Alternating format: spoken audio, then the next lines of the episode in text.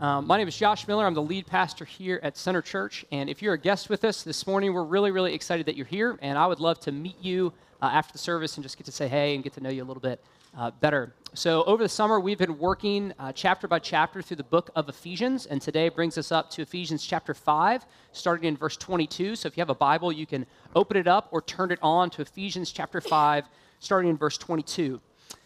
And the passage we're going to look at today is the most famous passage in the Bible about marriage. It is the most famous passage in the Bible about marriage. So if you pick up a Christian book on marriage, it is inevitably going to deal with Ephesians chapter 5. If you've ever been through premarital counseling or postmarital counseling with uh, a Christian counselor, they're going to talk to you about Ephesians chapter 5. And I think that this passage is going to be really relevant for you, regardless of where you're coming from this morning. Uh, because if you are married, this passage is going to be really helpful for you to evaluate your marriage and to also see what God's kind of desire and design is for your marriage. So it'll help you strengthen the marriage that you're in. Uh, if you're here and one day you hope to be married, this will help you understand what you should be looking for and uh, what a marriage uh, under Christ and in Christ looks like. Um, but even if neither of those things are true of you, I think this is going to be a really helpful morning because it's going to lay out God's design for marriage. And one of the things that you'll start to pick up on is that God's design for marriage is pretty different than how I think most of us or most people in our culture think about marriage. And so we get to go to God's word and we get to listen and hear what God has to say about marriage and compare and contrast that to maybe what you think currently about marriage or what maybe our culture at large thinks about marriage. And I will confess to you that there is nothing more convicting than to write a whole sermon about marriage being married, okay? Like, I feel like it took me a long time to write my transcript this week because I'd write for 10 minutes and be like, oh, once I like walk upstairs, Mary, I'm really sorry. Like, you know, like 16 different things. So um, let me just say that, that none of us have arrived in marriage. If you're married, uh, you fall into the category of have not arrived. And let me also say that there, there are probably some of us here this morning that marriage is a really painful topic maybe you are separated or divorced and so you you look at marriage as something that you tried and that didn't work. Maybe it was no fault of your own. Uh, maybe it was just that your your spouse left you or something happened that and led to the, for the marriage to dissolve. Um, others of you have seen really really bad examples of marriage maybe growing up or in some of your friends and so this can be sort of painful. So what i want to encourage you with today is that in any in any instance in our life where the ideal is not present right where what god has for us is not uh, is not happening in your life, there's grace. There's grace. God says, hey, even if you're not currently in the kind of marriage that I, I hope for you one day, if you're in Christ, you will be united to Him in a perfect marriage where there will be no betrayal, there will be no uh, sadness or tears. And so, if that's you here this morning, I, I hear, I hear you, I see you, and I, I want to be sensitive to that. Okay. Um, for us to understand God's design for marriage, we need to understand a concept, a character trait that is a little bit um, a little bit controversial in our culture. It leaves a bad taste in our mouth, and that character trait is submission. Is submission okay? So submission is core to the Christian idea of marriage. If you you'll look at verse 21 with me, just before the passage I gave you, um, Paul basically closes his previous section and starts this new section on marriage with that verse. So verse 21 is sort of the hinge statement, and he says this, um, going all the way back to verse 18. He says, "Be filled with the Spirit." Submitting to one another out of reverence for Christ. So far in the book of Ephesians, in the first three chapters, Paul has laid out hey, this is what your new identity is if you are in Christ. If you are a Christian, you have a new identity. And then starting in chapter four, Paul pivots and starts to say, since you have a new identity, you should walk or you should live in a different way. So you could say that chapters 1 through 3 of, of, Ephesians are a demonstration of the gospel or a declaration of the gospel, and chapters 4 through 6 are a demonstration of the gospel, okay? So identity is a really big deal. So Paul isn't just giving us these commands in a vacuum, but he's saying, hey, since this radical change has occurred in you, you have been brought from death to life, your sins have been cleansed, you've been made a child of God, how should that impact your marriage? That is, that is at its core what Paul is saying in these, in these verses. How should your identity as a Christian change how you treat your spouse? How should a Christian marriage over here, under the power of the Holy Spirit, redeemed through the blood of Christ, made a child of God, how should this be different from a marriage of two people who don't know any of those things, who aren't children of God? That is what Paul is going to get at today, and it has everything to do with submission. Paul's basic answer to the question of how should a Christian marriage be different is this. Okay, you ready? You, both wives and husbands, should submit to one another in marriage out of reverence for Christ. Wives and husbands both should submit to one another in marriage out of reverence for Christ. And wives and husbands do that in different ways, okay? They're both submitting to one another, but they're doing it in different ways. And I want to point out before we get started that submission has nothing to do with value or inferiority, okay? Think about this. If you're a teacher or a professor, your students submit to you in the classroom, right? That doesn't make you more valuable than them. That doesn't make you superior to them. That's just the role that they play in that relationship. On the flip side, at work, you submit to your boss. That doesn't make her superior to you. It doesn't make her better than you. It's just simply the role that you're playing. If you really want to drive this home, consider Jesus. Okay? Jesus is the King of Kings and the Lord of Lords. He spoke and he brought universes into existence. And yet, when he lived on earth, he was the perfect picture of submission to his Father. Listen to John chapter 5, verse 19. Jesus said this Truly, truly, I say to you, the Son, Jesus, can do nothing of his own accord, but only what he sees the Father doing. For whatever the Father does, that the Son does likewise. Jesus was a perfect picture of submission. So if Jesus learned to submit, it can't mean that submission means inferiority. It must mean something else. Now, I know that what the Bible teaches about marriage uh, differs fairly uh, fairly markedly from what our culture says about marriage. And it may be that you find the idea of submission and kind of differences in role between the husband and the wife really offensive, or maybe it really turns you off. Um, and I get that. My encouragement would be to, to hear out what God has to say and then to press in a little bit to community. Because here's what I've found oftentimes, when people are turned off by the teaching of Christian marriage, they're actually really drawn to the practice of Christian marriage. Does that make sense? So the, the teaching grinds us a little bit and it kind of rubs us the wrong way. But then when you actually start to interact with some couples that are really practicing Christian marriage, you think, well, that's not archaic and disgusting. That's actually beautiful and wonderful. And they seem to be, that, that couple seems to be full of joy, the kind of joy that I really want in my marriage one day, or the kind of joy that maybe you've been missing in the marriage that you're in. Okay, so let me just let me invite you to go through this with us, hear what God has to say, because I think it is going to be for your good and ultimately for your joy. All right, so what does it look like for a couple to conduct their marriages in their new identity as people that are in Christ? It means submission in a couple different ways. We're going to learn three things. Number one, how a husband submits to his wife. Number two, how a wife submits to her husband. And number three, where we get the strength to actually do that. Where we get the strength to actually do that, okay? Number one, I'm gonna I'm gonna do these verses out of order, and you're gonna see why, because you have to understand the husband's role to really understand what the wife is being called to do. Okay, so we're gonna start in verse 25, go through the husband's role, and then come back to verse 22. Some of you type A people, your head just exploded. You know, you're like, ah. Okay, number one, a husband submits to his wife by leading her like Christ leads the church. A husband submits to his wife by leading her like Christ leads the church. This is from verses 25 through 31. It says this. Husbands, love your wives as Christ loved the church and gave himself up for her, that he might sanctify her, having cleansed her by the washing of water with the word, so that he might present the church to himself in splendor without spot or wrinkle or any such thing, that she might be holy and without blemish. In the same way, husbands should love their wives as their own bodies. He who loves his wife loves himself.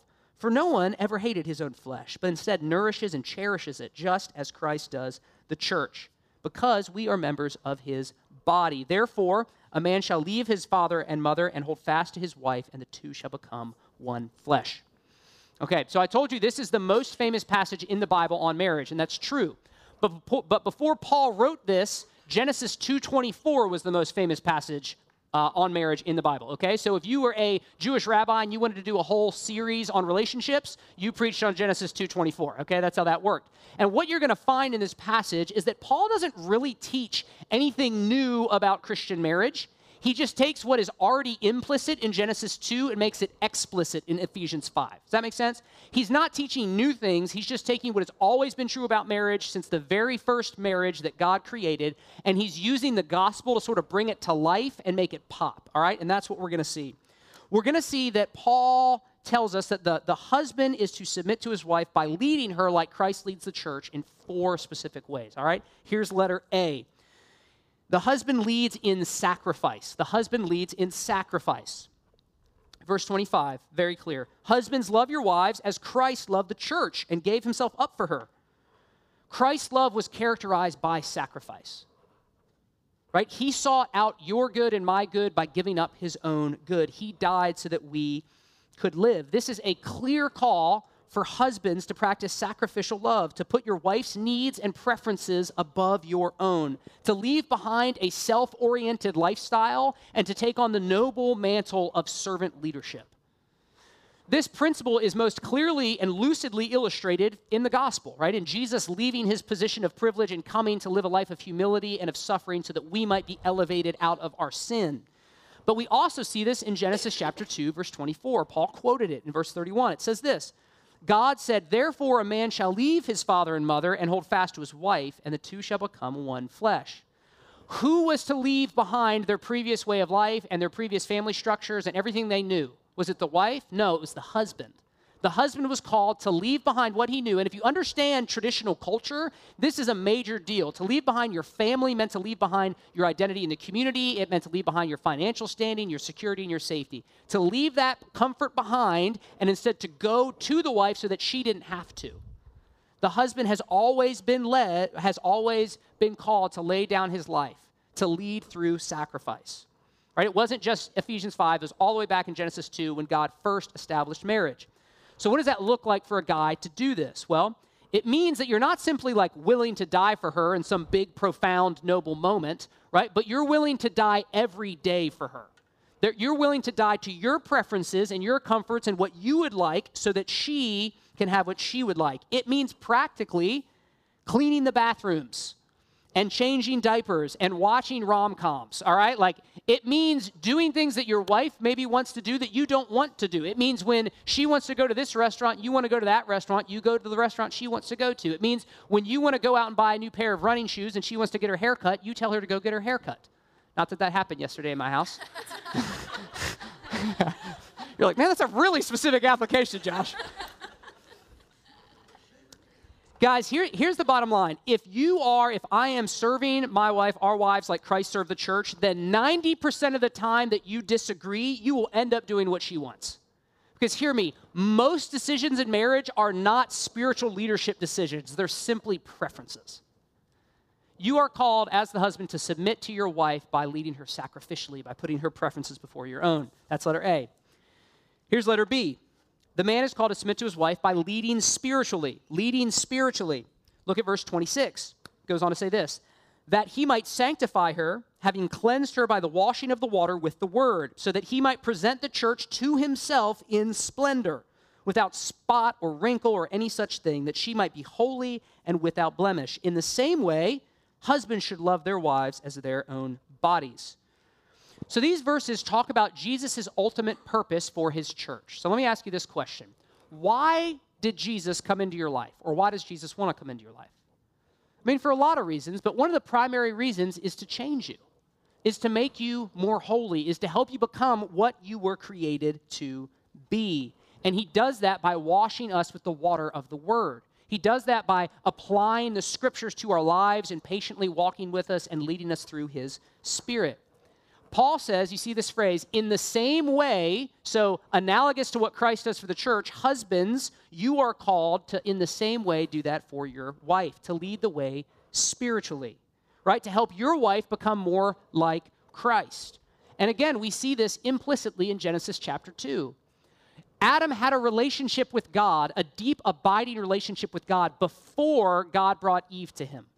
Adam walked with God every day in the garden.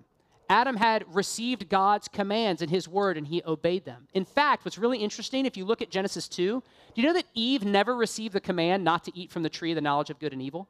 She never gets that command. God gives that command to Adam before Eve is even created. And the implicit idea is that Adam was to turn around and explain that to Eve. Okay, so this isn't a new idea. This is an idea that has been there ever since Genesis 2. So, what does that mean for husbands? So if you're here, if you're married or you're a guy and you'd like to one day be married, what does that mean?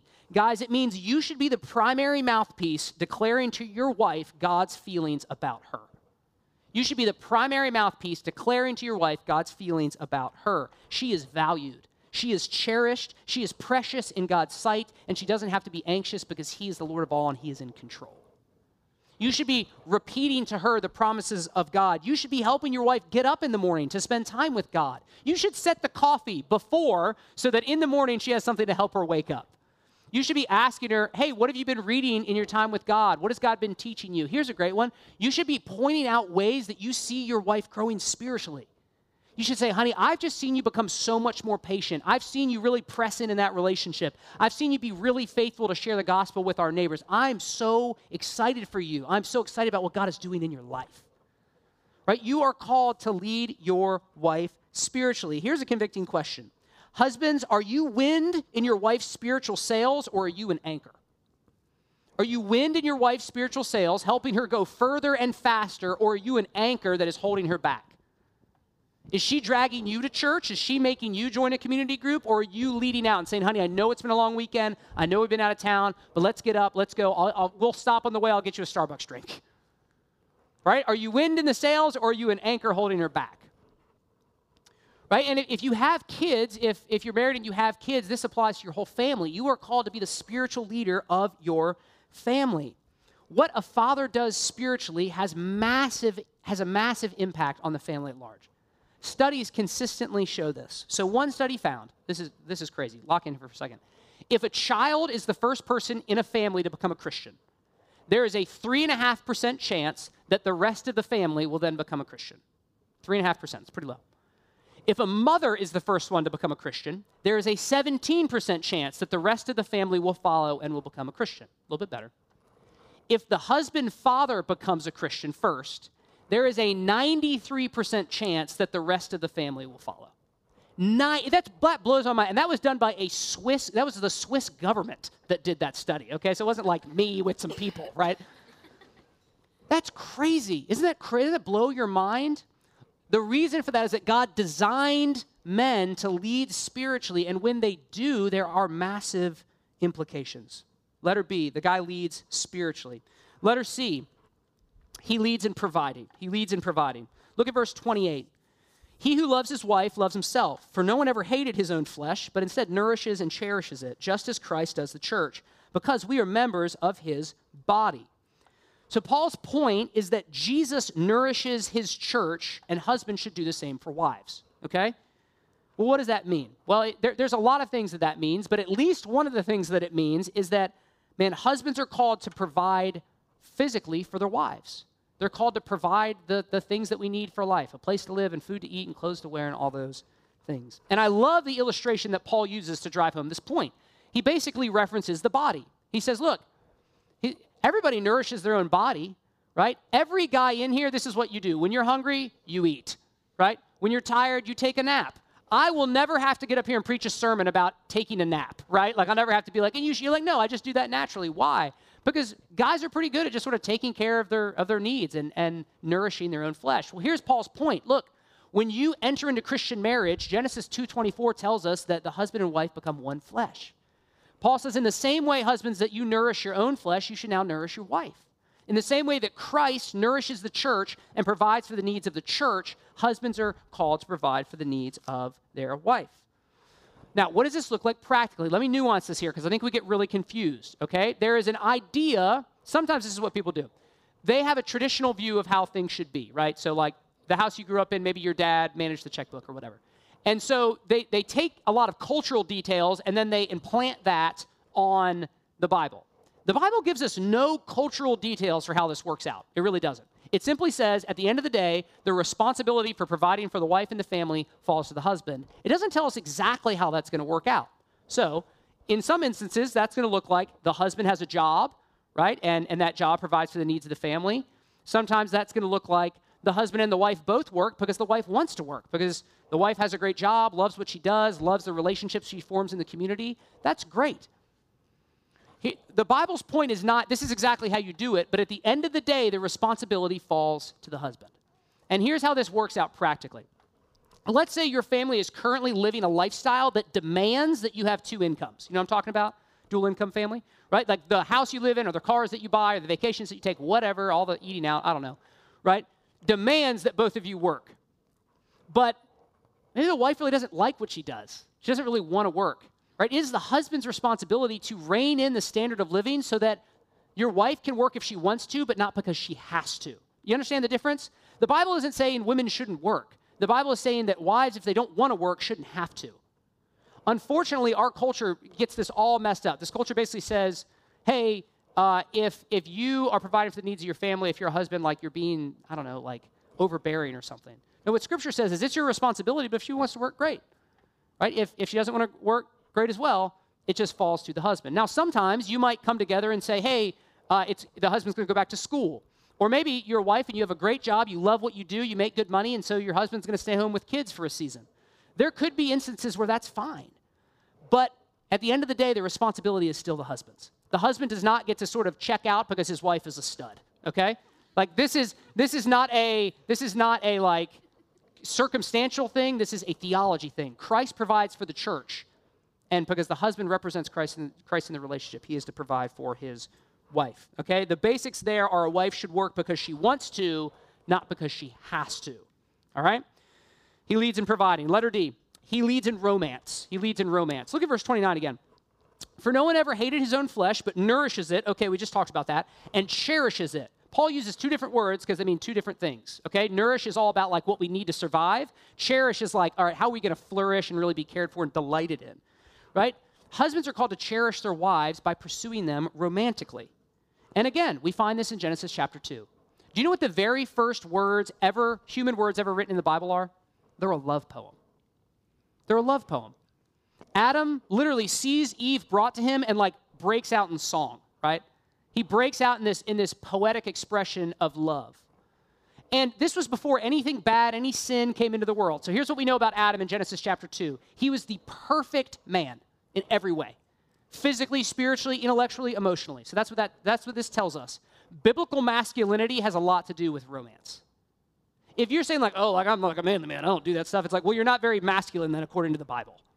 What the Bible would say is that men were created to pursue their wives romantically. Right? Practically, that means that it, us guys, if you're married or you're dating or whatever, it's our job to schedule date night, okay? It's our job to budget for date night. If we need a babysitter for date night, it's our job to find the babysitter. Let me tell you what does not make Meredith feel cherished. I've not asked her this, but I'm pretty sure this is true. If she scheduled the date night, she found the babysitter, and I just showed up at dinner, it's like, oh, you're welcome for my presence, Meredith, right? I'm sure you feel so cherished that I happen to bless you with some time of my, of my day. No, that, that's not intentional at all. But you know where she does feel cherished? If I take initiative and say, hey, I, why don't we go out on Friday night?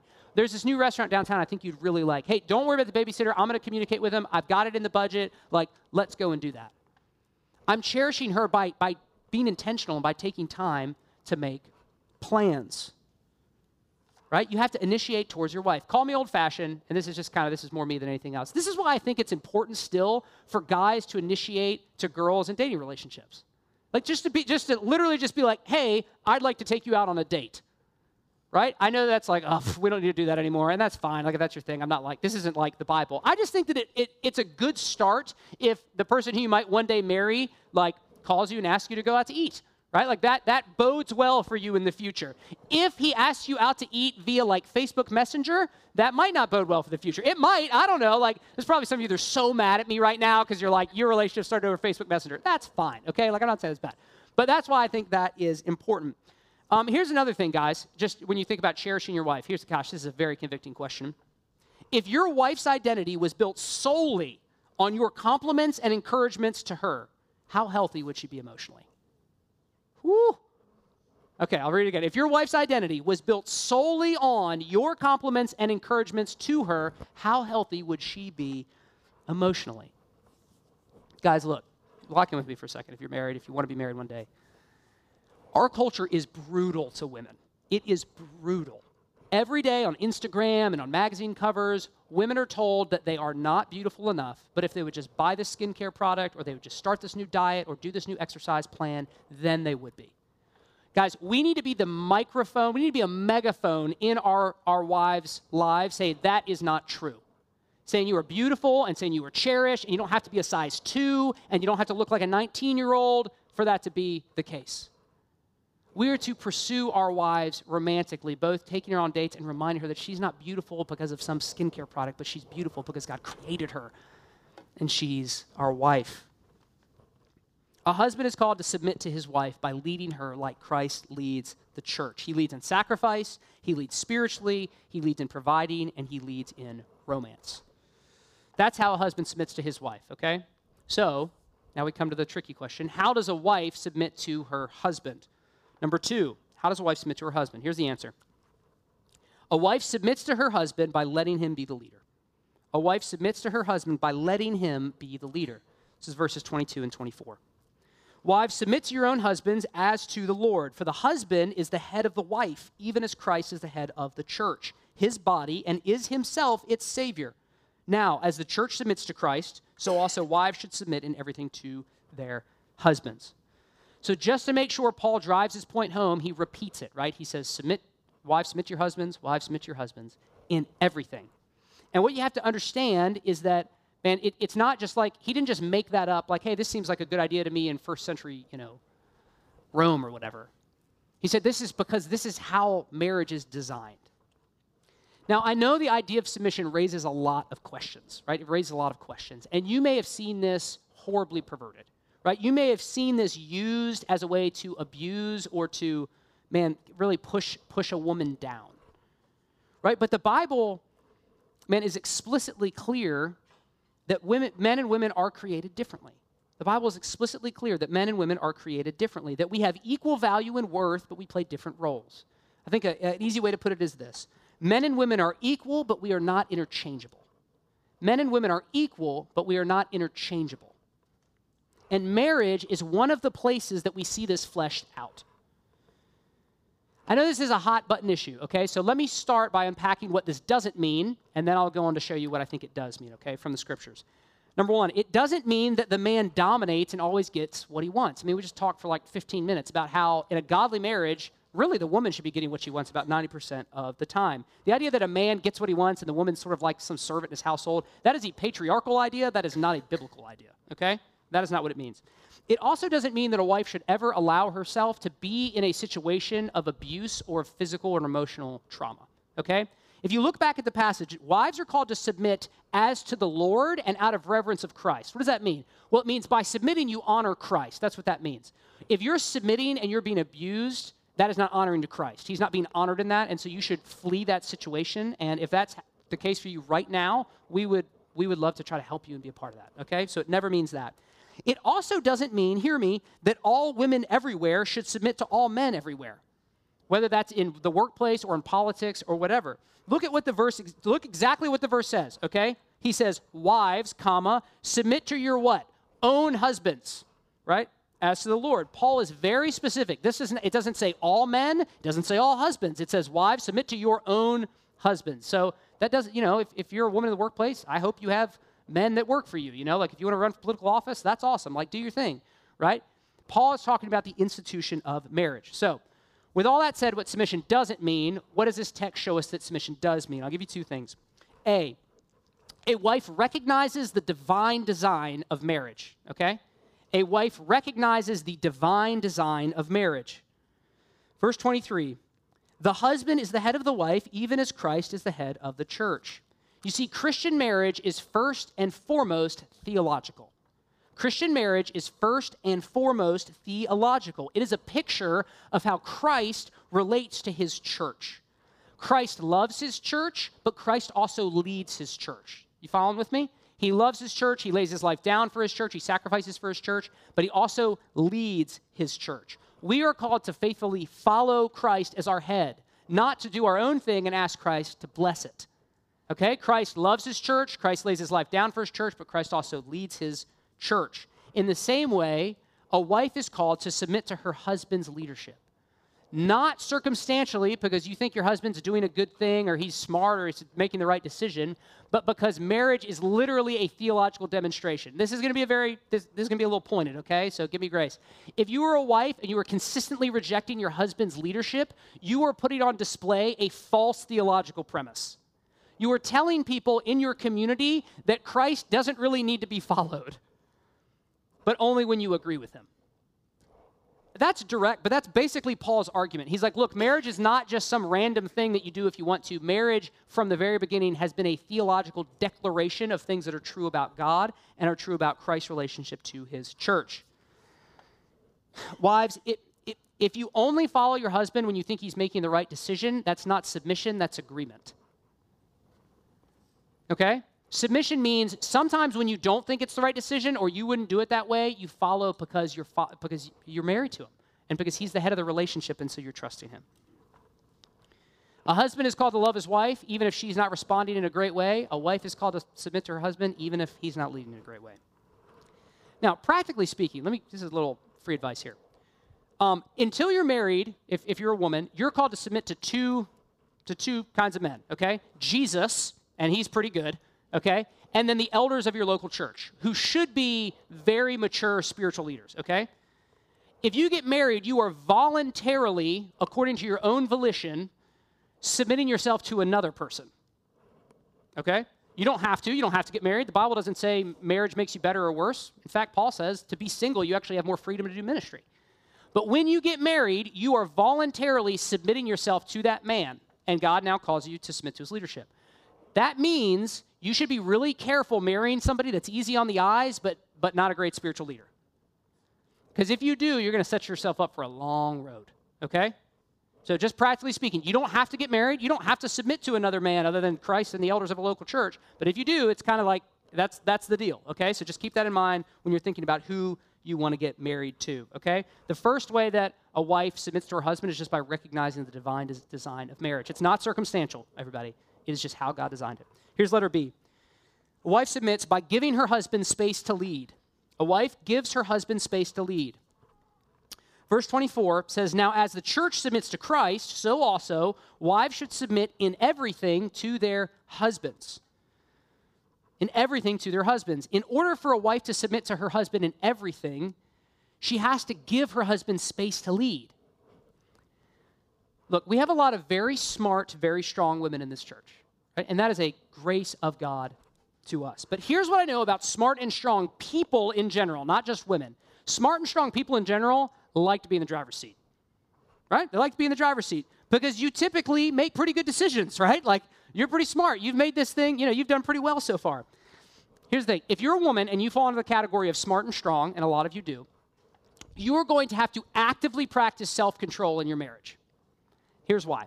If you are married to a man who is smart and strong, and you don't practice self control, there are going to be a lot of fireworks. All right? Like there just are, because you're both going to want to be in the driver's seat, right? And you're both smart and you're both competent. And until you work this out, like I see some people laughing and smiling, until you work this out, there's just going to be a lot of fireworks, okay? Or you could marry somebody that's probably still smart and strong, but it's just a little more type B. And if you take the reins and start making every decision, you know what's going to happen? He's going to slide into passivity. Right? He's going to go, well, she does everything. And he's not going to be playing the role that he should play, and you're not going to be playing the role that you should play. You have to give your husband space to lead. That means in little decisions. Like you, you just can't go through and plan your entire life and make every single decision and then get upset if your husband wants to change something. Like you've got to give him space to lead.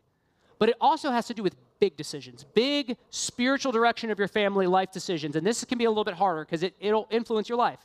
Um, you guys probably know this. Tim Keller is one of my favorite pastors. Okay, I quote him like every single sermon.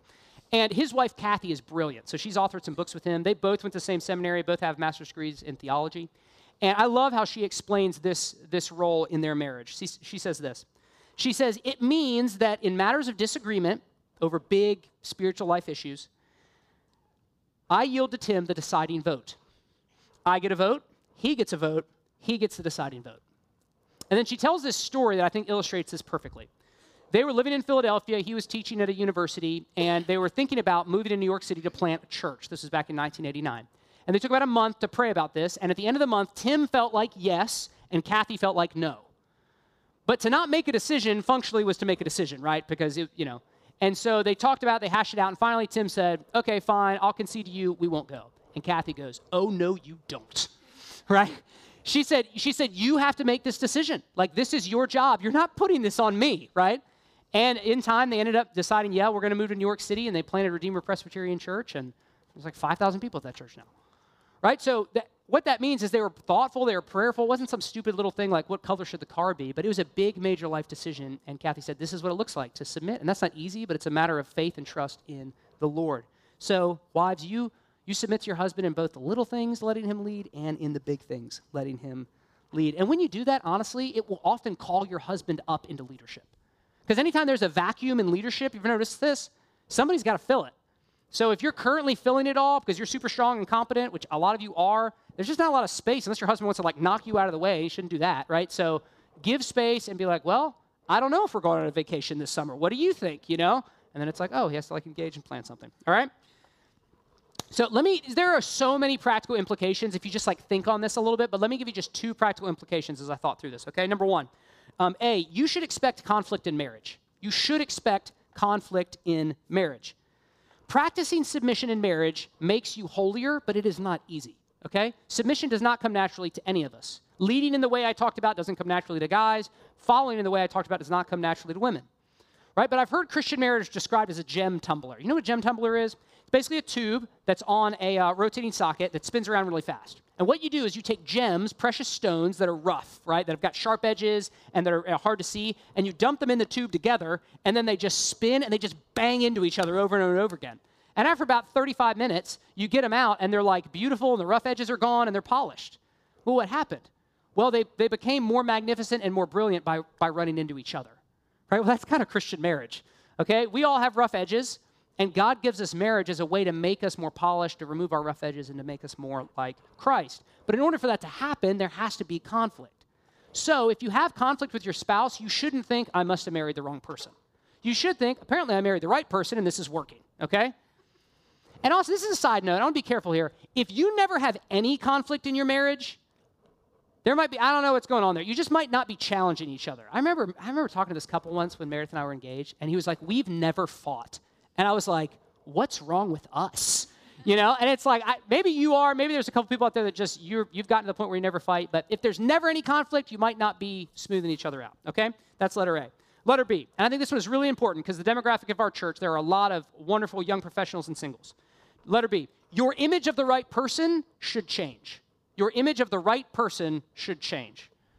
And you're like, easy for you to say, married guy. Okay, Here's what a lot of people think, but don't say out loud. And you don't have to nod your head because this is what I thought when I was in your stage. Yeah, yeah, spiritual stuff is important, but I need to be really attracted to whoever I'm getting married to, right? Spiritual stuff, yeah, that's, this is important, but like, they need to be at least an eight, right? This is, and no one says it out loud, and it's not spiritual, and everybody look at you funny if you do, but like, we all, you, you thought that, right? Here, let me just, let me reason with you for a second, okay? Whatever you're attracted to in that person physically right now is going to get weaker, okay? what, I don't know what it is for you. Whatever it is, it's going downhill, all right? That's just reality. We all know that. Like, it's just age. 25 and 45 don't look the same, okay? Like, there's a reason we call it dad body, okay? Like, it just changes. So here's what I would here's what I would I would just just reason with me a little bit. Why not prioritize things that are going to get stronger with time rather than things that are going to get weaker with time? You following with me? Here's what could get stronger with time: character right? Maybe you really have a fun time, like you love hanging out with this person, you laugh, you enjoy the same kind of things, like you you you just you get along really well. Why not prioritize that comprehensive attraction, not just physical attraction? Because over time, that is only going to get stronger and stronger, but the physical attraction is going to go like this. And here's what you'll find this is amazing, and this, this has probably happened to you. The more you're attracted to someone's character, the more you find yourself being attracted to them physically. All right? Has this ever happened to you? You meet a guy, you're like, oh, he's pretty easy on the eyes. And then you talk to him for like 20 minutes and you're like, no way, right? It's, it's, just the way God has desi- designed us, okay? So, what I would say to you is prioritize comprehensive attraction. Because here's what we do. Let's imagine our friend Fred. None of you would ever do this, right? But Fred does this. Fred wants to be in a relationship. He's like, oh, God, why won't you bring me a spouse? He walks into a room with 10 singles. He immediately eliminates seven of them, right?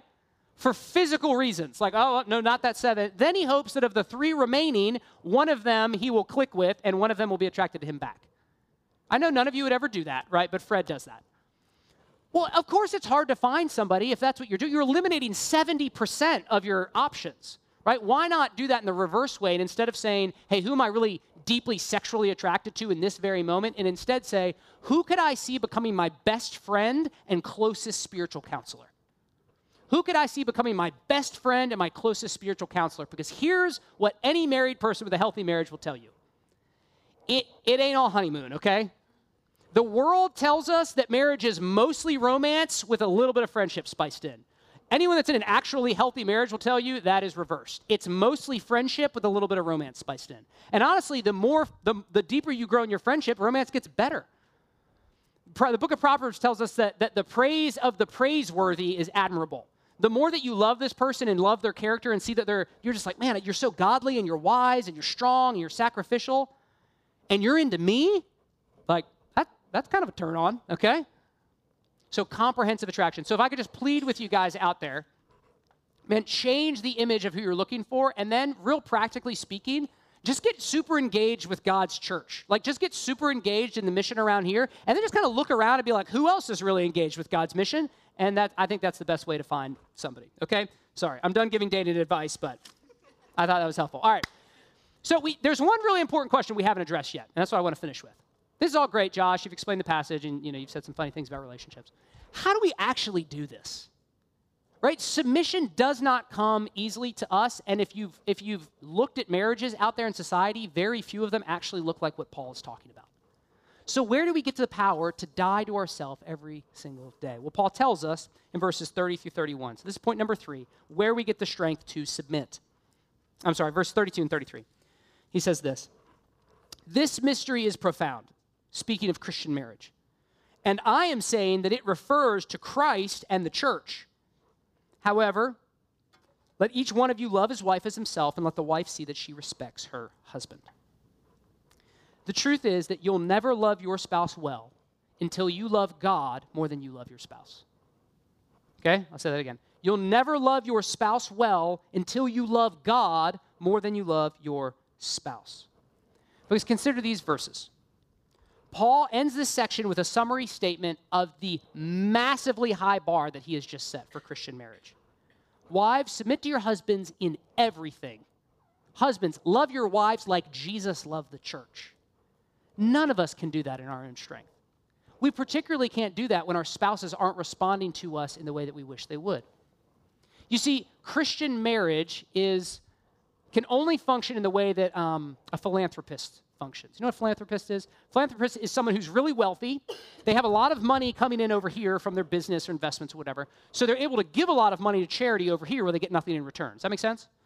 Their ability to give over here has everything to do with the income stream over here staying strong. Christian marriage takes a lot of output. Like if you're going to love your spouse well, it's going to require you give of yourself. You pour yourself out for them. And if you don't have a strong income stream over here, you're going to dry up. Because here's what's going to happen you're going to go through seasons where your spouse is distracted, where they're critical, where they go through a rough patch, where they get really sick, where they aren't giving you anything in return. You're, you just feel like you're giving and you're giving and you're giving over here. So, how do you keep doing that? How do you keep practicing this countercultural love and sacrifice? Well, only if you have a massive infusion of love over here. That's the only way. Where do you get that? Well, you get it from the spousal love of Christ. That's what Paul is saying in verse 32. He's saying, the mystery of Christ in the church, that you are the church, you are the bride of Christ, and he laid down his life for you, and he's patient with you, and he pursues you, and he loves you, and he cares for you. Think about it. God made us. And then we turned away from him. But he didn't say, hey, you aren't being what you're supposed to be, so I'm not going to be what I'm supposed to be. I'm done. No. Christ left heaven. You want to talk about sacrifice? Christ left the throne. He was born into weakness, he was born into a poor peasant family. He came to earth to change us, to get us, to save us. And on the cross, Christ looked down at his people being terrible spouses. He looked down at you and your sin and me and my sin being terrible spouses. And in the greatest act of spousal love that has ever been committed in history, he stayed. He didn't leave. He didn't give up on the marriage. He didn't walk out on you. He said, You are worth it to me, even though you have nothing to give me. Even though I will always give to you and you will never be able to give back to me in the same way, I'm staying, I'm committed to this relationship, and I'm committed to you. You see, the bottom line is that if you're a husband, you will never sacrifice for your wife in any way that compares to how Jesus sacrificed for you. And if you are a wife, you will never submit to your husband in any way that even comes close to comparing to how Jesus submitted himself for you. When you are satisfied in Christ, when you are secure in Christ, when you are sure you are chosen in Christ, when you are feeling significant in Christ, then you will be able to love your spouse well. But if you don't feel this over here, if you don't know this over here, if this isn't real to you, if this hasn't changed your heart, you've got no shot over here. You just, you'll just run out. You'll just run out of love. But see, in the spousal love of Christ, there is power for Christian marriage that we have access to. We can do this through the gospel. Would you bow your heads with me?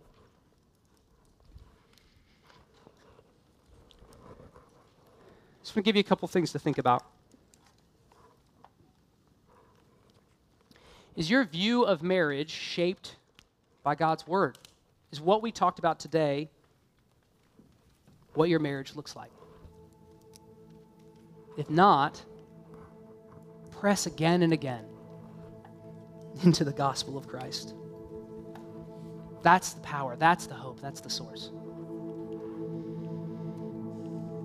But if, you, if you're here and you don't know the love of Christ, if you don't trust his leadership of your life, if it's not real to you, if it's not existentially precious, if you aren't a Christian, I, I don't know what to tell you. I'm afraid that marriage is going to be really, really challenging. So rather than a bunch of action steps, I would just encourage you to receive the spousal love that Christ offers you in the gospel. Look, the message, the message of Christianity is this that you are separated from God by your sin, your willing rebellion. But in love, Christ traded places with you on the cross. He took your penalty and he offers you his perfect resume of righteousness as a gift that you receive through repentance and faith. It's just a gift that you receive through repentance and faith. Repentance means you turn control of your life over to him. Jesus, you're the husband, I'm following you.